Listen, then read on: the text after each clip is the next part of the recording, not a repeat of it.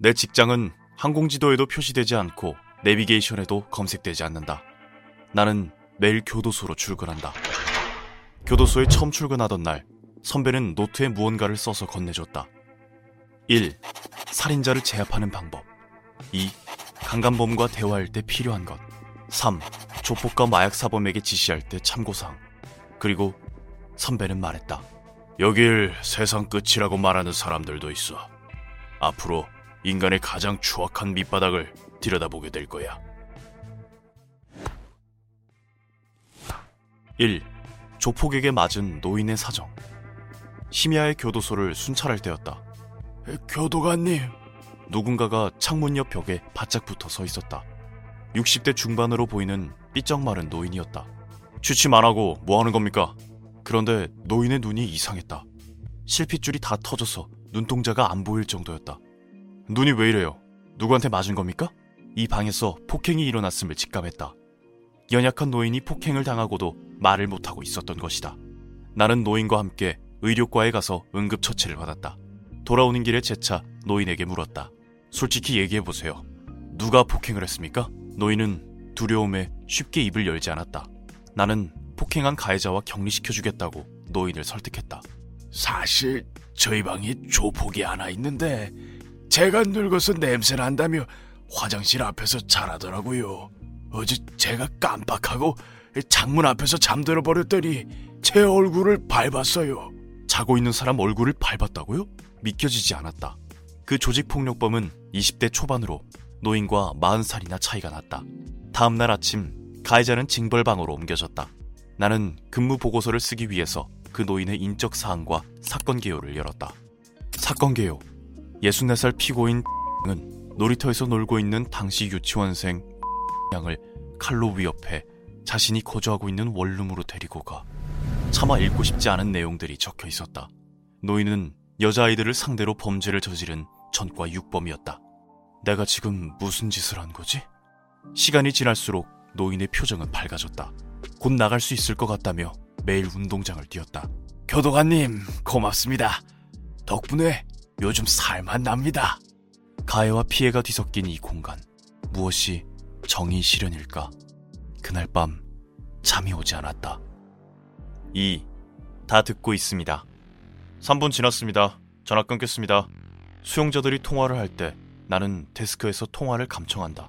한 명의 통화가 길어지면 뒷사람들의 시간이 잘릴 수 있다. 그것을 통제하는 것이 내 역할이다. 여자친구한테 전화 걸겠습니다, 교도관님. 한 남자가 익숙한 손놀림으로 번호를 눌렀다. 수화기 넘어 여자가 반갑게 전화를 받았다. 오빠, 그 사람이 죽은 건 맞지만 내가 일부러 그런 게 아니니까 난 과실치사로 금방 나갈 거야. 길어야 3년? 변호사가 그러는데 고의가 인정되지 않으면 절대 살인죄로 판결할 수 없대. 그럼 다행이고 우리 어디 여행이라도 가자. 오빠 나올 때쯤 가을이니까 강릉 놀러 갈까? 강릉으로 되겠어? 비행기는 타야지. 고이든 아니든 사람이 죽었는데 그들은 태평하게 여행 계획을 짜고 있었다. 어떻게 이렇게 아무렇지 않을 수 있을까? 잠시 후 법정 재판 근무에 투입됐다. 공교롭게도 아까 그 남자를 법정에서 다시 만났다. 검사는 그를 살인죄로 기소했다. 남자는 지인과 술자리에서 말다툼 끝에 벽돌로 상대의 머리를 내리쳤다고 한다.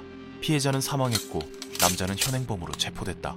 변호사는 남자가 살인할 의도가 없었으며 방어하려고 벽돌을 휘두르다가 그만 상대의 머리에 맞은 것이라고 변론했다.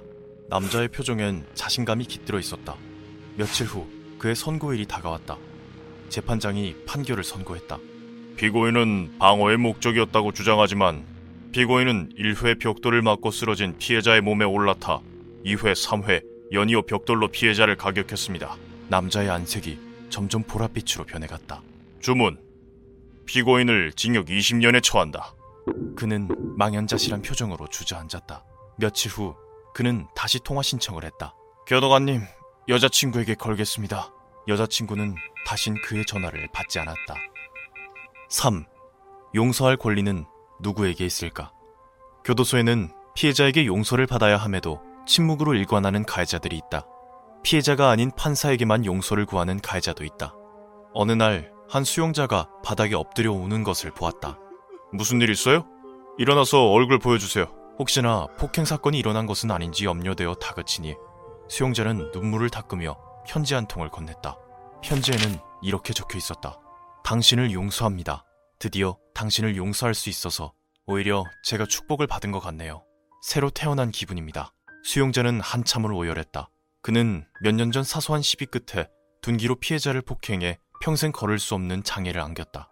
그 후 진심으로 피해자에게 용서를 빌었고 결국 피해자는 진심으로 그를 용서했다. 용서의 힘은 실로 대단했다. 그는 매일 피해자에게 감사의 편지를 썼다. 그때 알았다. 가해자의 교화는 재판장에서 교정시설에서 이루어지는 것이 아니다. 피해자의 용서만이 그들을 변화시킬 수 있다. 그러니 용서는 판사에게 청하는 것도 아니고 검사에게 구하는 것도 아니다. 용서는 피해자에게 받아야 한다. 현직 교도관이 들려주는 진짜 교도소 이야기. 교도소에 들어가는 중입니다. 이 콘텐츠가 도움이 되었다면 구독과 좋아요를 눌러주세요.